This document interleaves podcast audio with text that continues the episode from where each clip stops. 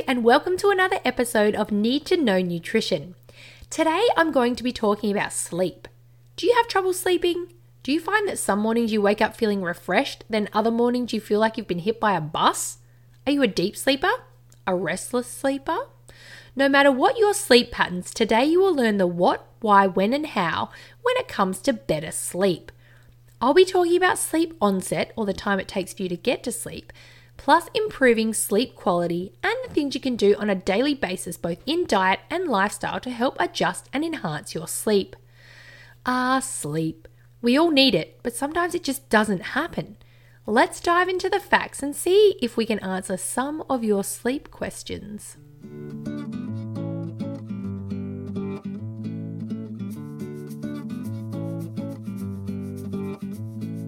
Welcome to Need to Know Nutrition with me, clinical nutritionist Belinda Martinella. If you're passionate about your health, have a craving for reliable information, or just want to hear some really awesome food facts, then I'm glad you're here. Each week, I'll discuss a new and interesting health topic packed full of delicious nutritional facts. Let me sift through all of the health and dietary jargon so you don't have to. It's time to get all the info you need to put your health first. What is sleep? Sleep, by definition, is a condition of the body and mind which typically recurs for several hours each and every night, or day, depending on your line of work. The nervous system is inactive, the eyes are closed, the postural muscles are relaxed, and consciousness is suspended. How does it work? Now, I want to get a little technical here. Don't worry, it's nothing too extreme, but I am a firm believer in knowledge being the ultimate power. Plus, it's super interesting. Sleep. Let's take it from the top. Now, the act of falling asleep starts at a molecular level with something called a neurotransmitter. So, this is a chemical substance which is released by the body. I like to think of them as chemical messengers that help the body communicate with itself. These neurotransmitters are responsible for switching signals off and on. In this case, they tell your brain to tell your body whether it should be asleep or awake. Once your body has fallen asleep, you'll pass through four stages of sleep as well as REM sleep, which stands for rapid eye movement sleep. The first four stages are known as non REM sleep, and this is typically when your body strengthens your immune system, builds muscle and bone, as well as regenerates and mends tissue. Stage 1. This is the lightest stage of sleep. It's also when you can be easily woken, and when you have muscle twitches, which are called hypnic jerks. Have you ever felt like you're falling and then all of a sudden you hit the bed? So, this generally happens in stage one. Stage two, your heart rate slows down, your muscles relax, and your body temperature decreases as you prepare to go into a deeper sleep. Stage three and four, both of these are considered deep sleep. During these stages, your brain waves slow down and it becomes more difficult to wake up. REM sleep. This stage of sleep is often referred to, but rarely explained well, so hopefully, when it comes up in conversation, you'll be able to tell all of your friends and set the record straight. REM sleep, also known as rapid eye movement, is a unique phase of sleep where your heart rate, breathing, and eye movement all speed up. Your brain becomes more active. Now, this is when your brain begins to process all of the things that you've learnt during the day. Perhaps you've heard of the saying, sleep on it? Have you ever gone to bed with a cloudy head? Uh, perhaps you need to make a big decision? And then in the morning, things seem to be a little clearer. This is thanks to REM sleep. During this stage, you're making memories, and your feel good hormone, serotonin, is given a lovely boost. REM sleep is typically when your dreams happen. Your brain enters the first four stages of non REM sleep and then enters REM sleep. This is considered one full cycle. This cycle of sleep repeats until you wake up. You roughly go through five full cycles in one night. Why do we need sleep? Interestingly, the actual human need for sleep is a mystery. We spend nearly a third of our lives asleep, and going without sleep makes us psychotic and will eventually, and morbidly, kill us. Sleep is crucial to the body and mind's ability to function. That being said, there are some really amazing insights into what happens to our bodies during sleep, which I think you'll find very interesting. If you've ever watched anyone sleep, you'll notice that they look very peaceful. Their eyes are closed, they're breathing evenly, and generally making no sounds or not moving. Underneath this relaxed exterior, the brain and other parts of the body are hard at work. Muscle repair. While you're sleeping, your body releases growth hormones that work to rebuild and regenerate muscles and joints. The more you sleep, the better your body can repair itself. Reduce heart rate. During sleep, your heart gets a mini break. Your heart muscle works hard during the day, so at night during non REM sleep, your heart rate reduces to take some pressure off the heart. Energy conservation. One of the main functions of sleep is to save energy. Your body temperature can lower by as much as 10% while you're sleeping, which is a huge energy saver. Hormone and appetite balance. Good quality sleep allows many of our hormones to replenish. This is so we have optimal energy, appetite regulation, so just to eat when you're hungry and stop eating when you're full, and efficient coping mechanisms, or being able to cope with the highs and lows that each day brings. Overall, our bodies need long periods of sleep to restore, rejuvenate, to grow, repair tissue, and synthesize hormones. We need sleep to retain information and learn skills to thrive in life. So, what does nutrition have to do with sleep? I'm so glad you asked. Everything. When I first learned that there are certain nutrients we need to consume in our diets to help our bodies sleep, I was blown away.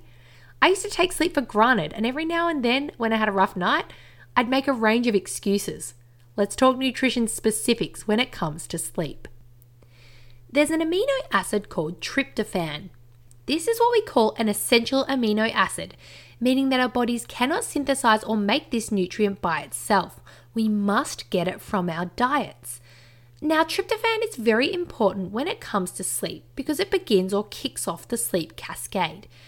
In order to understand how tryptophan influences sleep, let's talk a little about hormones. You may have heard of melatonin. Melatonin is a hormone made by the pineal gland, a small pea shaped gland in the brain. Melatonin regulates the sleep and wake cycle, or your circadian rhythm. This sleep and wake cycle is not only relevant overnight when you're asleep, but it's also vital during the hours you're awake. Your circadian rhythm is also known as a 24 hour internal clock. Melatonin is the hormone that regulates your internal clock. If you can picture carriages on a train, melatonin is the little red caboose right at the back, the hormone that essentially sends you off to sleep. Our next hormone is serotonin, which is also known as our feel good hormone. Serotonin can also be described as a neurotransmitter. Remember the chemical messengers that are released by the body to help communicate? And is found mostly in the digestive system. Yes, that's right. A whopping 90% of the body's serotonin is made in the digestive tract. So if you suffer from poor gut health, chances are the production of your feel good hormone would be less than optimal. Serotonin production is just one of the many reasons why gut health is so important. And if gut health is something that interests you, there is a podcast on its way, so keep your ears peeled. Low serotonin levels are associated with depression, anxiety, sleep disorders, weight gain, and other health problems. If melatonin is the red caboose at the end of the train, then serotonin is the carriage attached to the red caboose to make sure it's attached to the moving train. Next, we have 5 hydroxytryptophan. I know what you're thinking. Ooh, that one sounds a bit technical, but don't worry. All you need to know is that 5 hydroxytryptophan is the next carriage on our sleep train that's attached to serotonin, and serotonin is attached to melatonin, the red caboose. And then we have the very front of the train, the engine, tryptophan the amino acid that we must consume in our daily diets. So, just a quick recap we need to consume tryptophan in our diets to ensure that it can be converted into 5 hydroxytryptophan, which is then converted into serotonin, our feel good hormone, which is then converted into melatonin, the hormone responsible for our circadian rhythm or sleep and wake cycle. Now, what happens if we aren't consuming foods rich in tryptophan? Our serotonin and melatonin productions aren't optimal, and our mood and circadian rhythm are greatly affected. Okay, time to talk food. Which foods are high in tryptophan? Which foods should we be trying to include in our daily diets? Make note of the following bananas, hazelnuts, quinoa, flax seeds, lentils, poultry, eggs, oats, green beans, salmon, turkey, hummus, pumpkin and sesame seeds, red meats, and natural Greek yogurt. Let's talk enhancers. As you know, I love putting in lifestyle recommendations because they're a big part of your overall health and well being. We already know that tryptophan foods are the key to the hormone cascade, or the little sleep engine that could. So, what other things do we need to do to help engage us in better sleep? Set a routine. Going to bed at roughly the same time each night and rising at roughly the same time each morning has been shown to assist in sleep onset and sleep quality. If you get up early one morning, then sleep in the next, it can be hard to fall into a rhythm. Power down. Bright light during the day is a big part of what sets our circadian rhythm. So, in turn, the darkness is what helps our hormones regulate and helps us sleep at night. Using any screen or device too close to bedtime can interrupt your sleep, so be sure to power down and get them out of your bedroom. If you use your phone as an alarm, put it onto aeroplane mode, or better still, put it outside your bedroom door. I figure you have to get up anyway when your alarm goes off, so you might as well get right up to turn it off. Write it down. If you find that your brain is very active when it comes to bedtime, then put a pad and paper by your bed and write out your anxieties. There's nothing worse than tossing and turning with thoughts of pressing appointments or things to do. Instead, get them off your mind and get them onto paper. Forget them tonight and deal with them tomorrow. Relaxation. Deep breathing techniques come in handy, as well as progressive relaxation techniques such as squeezing your toes tightly, then relaxing fully, and repeating this for your whole body. You start at your toes, then you work your way up your legs, your stomach, your arms, your neck, and so forth. A few other things that can help enhance sleep include a high quality pillow and mattress, avoiding any oversleeping, reducing or eliminating naps, avoiding heavy meals within three hours of sleep, and making sure you have a quiet, dark room. Try these tips to encourage and promote sleep. A light snack or warm drink, such as herbal tea, a warm bath or shower before bed, Epsom salts are a great addition. Make sure your room is a comfortable temperature. A 30 to 60 minute wind down period before bed. You could include things like a warm bath, self massage, breathing techniques, bed yoga. Yes, this is yoga that is actually done lying in bed. So cool. Relaxation CDs or guided meditation. Suppressors, things that can affect sleep. Now, there are many things that can affect sleep onset or the amount of time it takes for us to fall asleep, as well as sleep quality, the satisfaction of sleep experience. I want to make mention of the following there are sleep disorders such as restless leg syndrome, sleep apnea, circadian rhythm disorder, nightmares, and REM behavior disorder. There are psychiatric conditions that affect our sleep, such as depression, anxiety, panic disorder, and post traumatic stress disorder. Some medications can also influence sleep, such as decongestants, antidepressants, corticosteroids, stimulants, and statins. Be sure to talk to your GP or health professional for more information about how medications can affect your sleep. Then there are specific substances such as caffeine, alcohol, nicotine, and drugs like cocaine. One modern day influence that is affecting our sleep is the smartphone, the smartwatch, iPads, I mean, just all screens. Think screens, all screens. Not only do these devices emit a frequency that can mess with your circadian rhythm, they also emit a blue light that can inhibit sleep if exposed to in the evenings. Why does this blue light get such a bad rap? Because it blocks the hormone melatonin, which makes you sleepy. Yes, so if you've done everything right during the day, like eaten tryptophan rich foods and given your body the best chance of producing all of your sleep hormones, only to then ruin it right before bed by being exposed to blue light and blocking melatonin production, yikes! No, thank you. just a quick mention about smartwatches because it's a question that I get asked often. Do they emit a frequency? Yes, they do. It's a small amount, but it can still affect sleep. Now, if you have any sort of sleep issues, it is recommended not to wear your smartwatch. And I can already hear you saying, wait, it tracks my sleep. Now, I want you to think about this. In the morning, is your mood or tone for the day affected by the statistics you receive from your watch? For example, you wake up feeling quite good, and then you look at your watch and you see that it's only recorded two hours of restful sleep instead of your usual six, all of a sudden you feel tired and flat.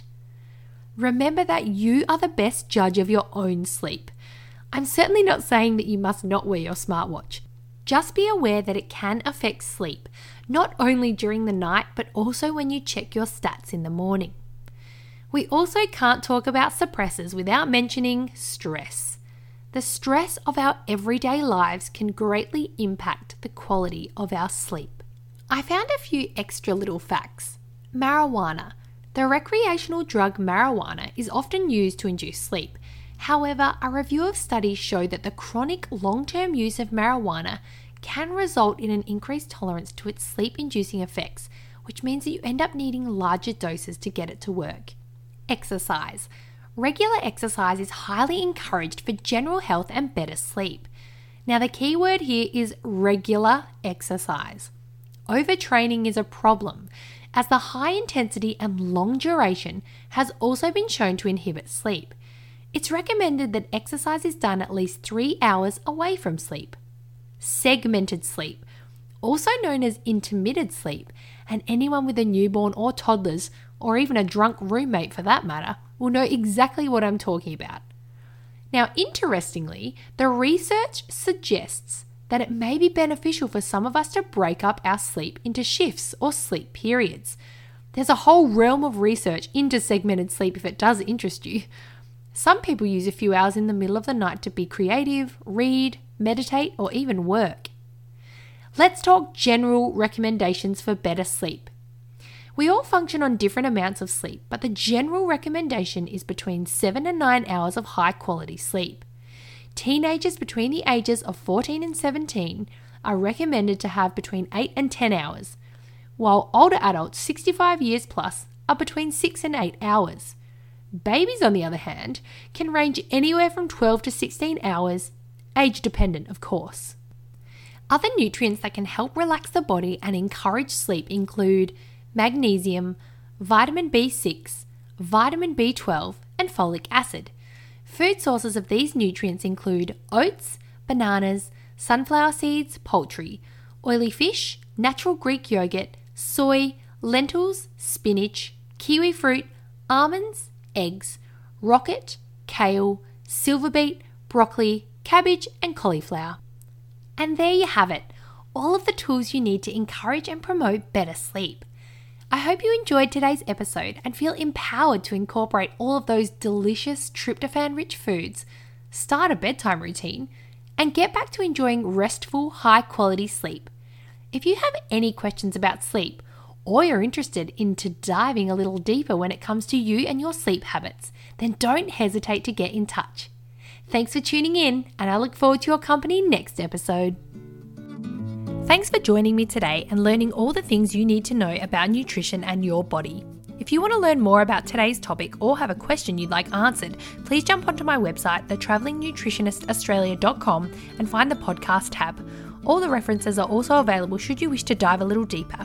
Remember, it's not the things that you eat and do occasionally that matter, it's the things that you eat and do every day that really count. Until next time, always choose the good stuff because you and your health are worth it.